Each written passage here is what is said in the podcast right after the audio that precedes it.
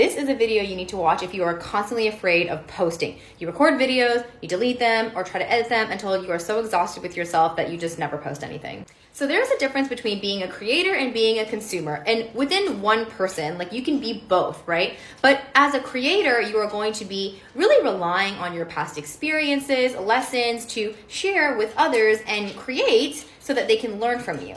Either that or be entertained by you. Now, your role as a creator is to create and release.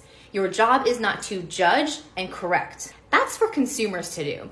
And so, if I was a musician, for example, I am going to create an entire album of songs. Now, there might be some songs on that album that I think are amazing, and some songs that I don't really resonate with as deeply, and that's totally fine because when it gets out into the public, they are going to have their own relationship with the music. That's for them right? Although the music was fun for me to create, at the end of the day, what relationship other people have with it is up to them. Now, the pitfall is when you become a consumer of your own creation. Meaning that if I create this album of music or if I create this video and then I go back and I'm constantly watching it or listening to it and judging it and deciding if it's good, then I get in the way of being able to share and release it. And I always find it really ironic that tons of musicians or even visual artists like painters, what they think is their best work it's not the most popular song. It's not the most popular piece of work because the general public just has a different perception and that's totally fine. But if I was to, as the creator, go outside of myself, right, and view what I am creating and have a consumer relationship with it, then most likely I'm gonna pick it the fuck apart. And then it's never gonna reach someone's ears. It's never gonna reach someone's eyeballs. And therefore, it's going to create zero impact.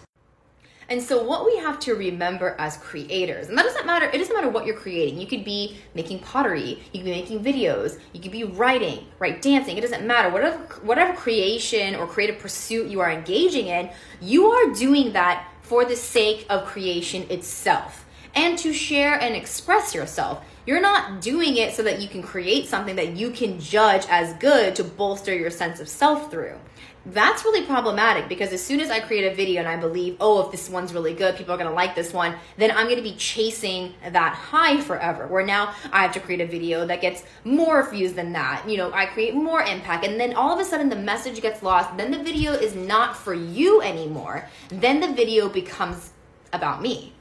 And that's not authentic creation. Authentic creation truly serves and transforms the receiver. You are not the receiver, though, you are the creator.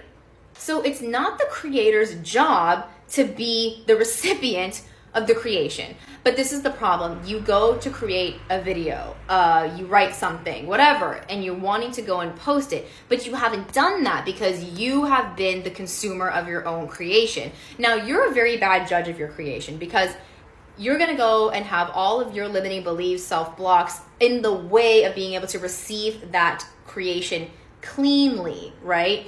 You're not listening it to the first time completely unbiased. You're the person who literally created it and you have judgments about that person. You.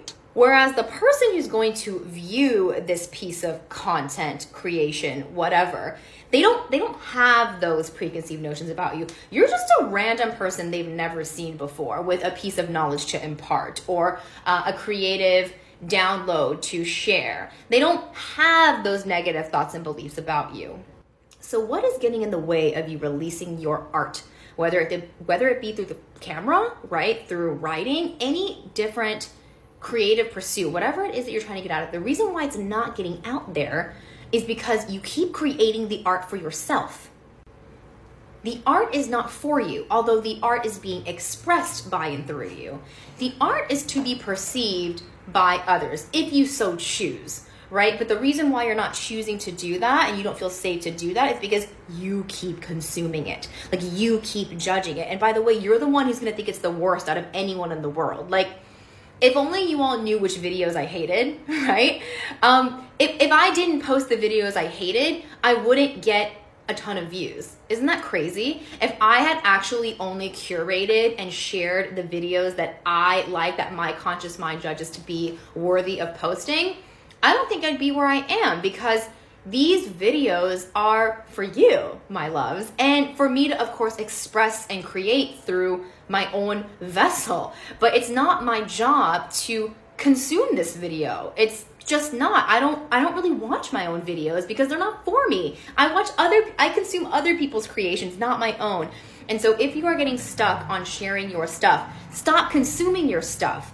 Just create and share your stuff. You're not responsible for how people receive it. If Taylor Swift got like, you know, caught up on what everyone was going to think about her album, she would like choke on like self-judgment and pity and never release it. That's not the point. The point is that she felt creative expression and authentic emotion moving through her that it came out in this burst of song and now it's it's really the consumer's job to develop a relationship with it whether that be positive or negative your job is just to keep creating and sharing. Stop consuming your own shit. Short Cast Club